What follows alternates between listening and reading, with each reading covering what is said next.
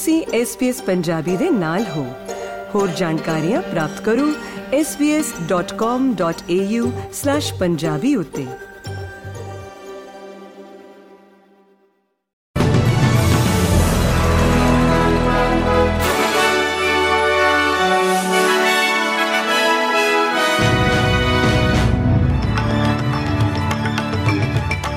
SBS Punjabi ਦੇ news room ਵਿੱਚ ਆਪ ਸਭ ਦਾ ਸਵਾਗਤ ਹੈ। ਆਓ ਨਜ਼ਰ ਮਾਰਦੇ ਹਾਂ ਅੱਜ ਦੀਆਂ ਮੁੱਖ ਖਬਰਾਂ ਦੇ ਉੱਤੇ।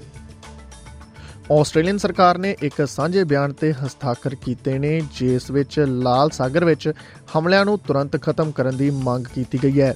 ਦਾਅਵਾ ਕੀਤਾ ਗਿਆ ਹੈ ਕਿ ਵਪਾਰ ਵਿੱਚ ਵਿਗਣ ਕਾਰਨ ਬੇਕਸੂਰ ਜਾਨਾਂ ਨੂੰ ਖਤਰਾ ਹੈ। ਦੁਨੀਆ ਦੇ ਲਗਭਗ 15% ਵਪਾਰ ਜਲ ਮਾਰਗ ਤੋਂ ਲੰਘਦੇ ਨੇ। ਅਤੇ ਇਜ਼ਰਾਈਲ ਨਾਲ ਜੁੜੇ ਜਾਂ ਨਿਯਤ ਕੀਤੇ ਜਹਾਜ਼ ਹਾਲ ਹੀ ਦੇ ਹੋਤੀ ਬਾਗੀਆਂ ਦੇ ਹਮਲਿਆਂ ਦਾ ਨਿਸ਼ਾਨਾ ਰਹੇ ਨੇ। ਪਿਛਲੇ ਹਫ਼ਤੇ ਕੁਈਨਜ਼ਲੈਂਡ ਖੇਤਰ ਨੂੰ ਪ੍ਰਭਾਵਿਤ ਕਰਨ ਵਾਲੇ ਭਿਆਨਕ ਮੌਸਮ ਤੋਂ ਬਾਅਦ ਵੱਡੇ ਪੱਧਰ ਤੇ ਸਫ਼ਾਈ ਦੇ ਯਤਨਾਂ ਵਿੱਚ ਸਹਾਇਤਾ ਕਰਨ ਲਈ ਲਗਭਗ 50 ਰੱਖਿਆ ਫੋਰਸ ਦੇ ਕਰਮਚਾਰੀਆਂ ਦੇ ਅੱਜ ਦੱਖਣ ਪੂਰਬੀ ਕੁਈਨਜ਼ਲੈਂਡ ਵਿੱਚ ਪਹੁੰਚਣ ਦੀ ਉਮੀਦ ਕੀਤੀ ਜਾ ਰਹੀ ਹੈ। ਮੀ ਨੇ ਆਖਰਕਾਰ ਰਿਕਵਰੀ ਦੇ ਯਤਨਾਂ ਨੂੰ ਪੂਰੀ ਤਰ੍ਹਾਂ ਸ਼ੁਰੂ ਹੋਣ ਦੀ ਇਜਾਜ਼ਤ ਦਿੱਤੀ ਹੈ। ਜਿਸ ਵਿੱਚ ਨਿਊ ਸਾਊਥ ਵੇਲਜ਼ ਅਤੇ ਵਿਕਟੋਰੀਆ ਤੋਂ ਸਥਾਨਕ ਐਸਸੀਐਸ ਚਾਲਕ ਦਲ ਪਹਿਲਾਂ ਹੀ ਰਿਕਵਰੀ ਯਤਨਾਂ ਵਿੱਚ ਸ਼ਾਮਲ ਹੋ ਗਿਆ ਹੈ ਬੁੱਧਵਾਰ ਦੇਰ ਰਾਤ 3 ਦਸੰਬਰ ਨੂੰ ਖੇਤਰ ਵਿੱਚ ਤੂਫਾਨ ਆਉਣ ਤੋਂ ਬਾਅਦ ਬਲੂ ਮਾਊਂਟੇਨਸ ਵਿੱਚ ਬਿਜਲੀ ਡਿੱਗਣ ਤੋਂ ਬਾਅਦ 4 ਲੋਕਾਂ ਦਾ ਜਾਨੀ ਨੁਕਸਾਨ ਹੋਣ ਤੋਂ ਬਚਾਅ ਹੋ ਗਿਆ ਹੈ ਨਿਊ ਸਾਊਥ ਵੇਲਜ਼ ਐਂਬੂਲੈਂਸ ਦਾ ਕਹਿਣਾ ਹੈ ਕਿ ਪੈਰਾਮੈਡੀਕਲ ਨੂੰ ਸਿਡਨੀ ਦੇ ਪੱਛਮ ਵਿੱਚ, ਕਟੋਂਬਾ ਦੇ ਲੁੱਕਆਊਟ ਖੇਤਰ ਵਿੱਚ ਦੁਪਹਿਰ 3:15 ਮਿੰਟ ਦੇ ਕਰੀਬ ਬਿਜਲੀ ਡਿੱਗਣ ਦੀ ਰਿਪੋਰਟ ਲਈ ਬੁਲਾਇਆ ਗਿਆ ਸੀ। ਜ਼ਿਕਰਯੋਗ ਹੈ ਕਿ ਚਾਰੋਂ ਲੋਕਾਂ ਨੂੰ ਹਸਪਤਾਲ ਲਿਜਾਇਆ ਗਿਆ ਹੈ, ਜਿੱਥੇ ਦੋ ਔਰਤਾਂ ਅਜੇ ਵੀ ਜੇਰੇ ਇਲਾਜ ਨੇ। ਸੰਯੁਕਤ ਰਾਜ ਅਮਰੀਕਾ ਬੁੱਧਵਾਰ ਨੂੰ ਈਰਾਨ ਵਿੱਚ 100 ਤੋਂ ਵੱਧ ਲੋਕਾਂ ਨੂੰ ਮਾਰਨ ਵਾਲੇ ਦੋ ਧਮਾਕਿਆਂ ਵਿੱਚ ਕਿਸੇ ਵੀ ਤਰ੍ਹਾਂ ਦੀ ਸ਼ਮੂਲੀਅਤ ਤੋਂ ਇਨਕਾਰ ਕਰ ਰਿਹਾ ਹੈ।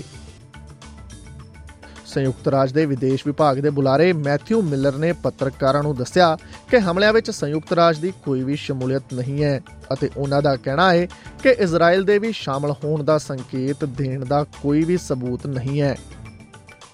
ਇਹ ਦੋਵੇਂ ਧਮਾਕੇ 2020 ਵਿੱਚ ਯੂਐਸ ਡਰੋਨ ਹਮਲੇ ਵਿੱਚ ਚੋਟੀ ਦੇ ਈਰਾਨ ਕਮਾਂਡਰ ਕਾਸਿਮ ਸੁਲੇਮਾਨੀ ਦੇ ਮਾਰੇ ਜਾਣ ਦੇ 4 ਸਾਲਾਂ ਦੀ ਯਾਦ ਵਿੱਚ ਇੱਕ ਸਮਾਰੋਹ ਦੌਰਾਨ ਹੋਏ ਨੇ। ਭਾਰਤ ਨਾਲ ਜੁੜੀ ਹੋਈ ਖਬਰਸਾਰ ਦੀ ਗੱਲ ਕਰੀਏ ਤਾਂ ਦਿੱਲੀ ਸ਼ਰਾਬ ਘੁਟਾਲਾ ਮਾਮਲੇ ਵਿੱਚ ਦਿੱਲੀ ਦੇ ਮੁੱਖ ਮੰਤਰੀ ਅਤੇ ਆਮ ਆਦਮੀ ਪਾਰਟੀ ਦੇ ਨੇਤਾ ਅਰਵਿੰਦ ਕੇਜਰੀਵਾਲ ਦੀਆਂ ਮੁਸ਼ਕਲਾਂ ਵੱਧ ਗਈਆਂ ਨੇ।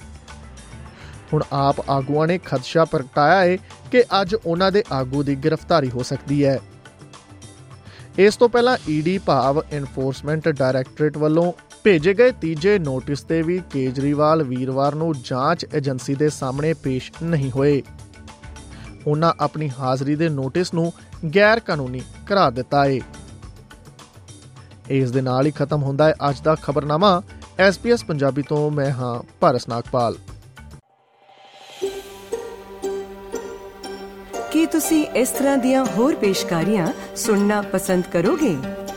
Apple Podcast, Google Podcast, Spotify ਜਾਂ ਜਿੱਥੋਂ ਵੀ ਤੁਸੀਂ ਆਪਣੇ ਪੋਡਕਾਸਟ ਸੁਣਦੇ ਹੋ।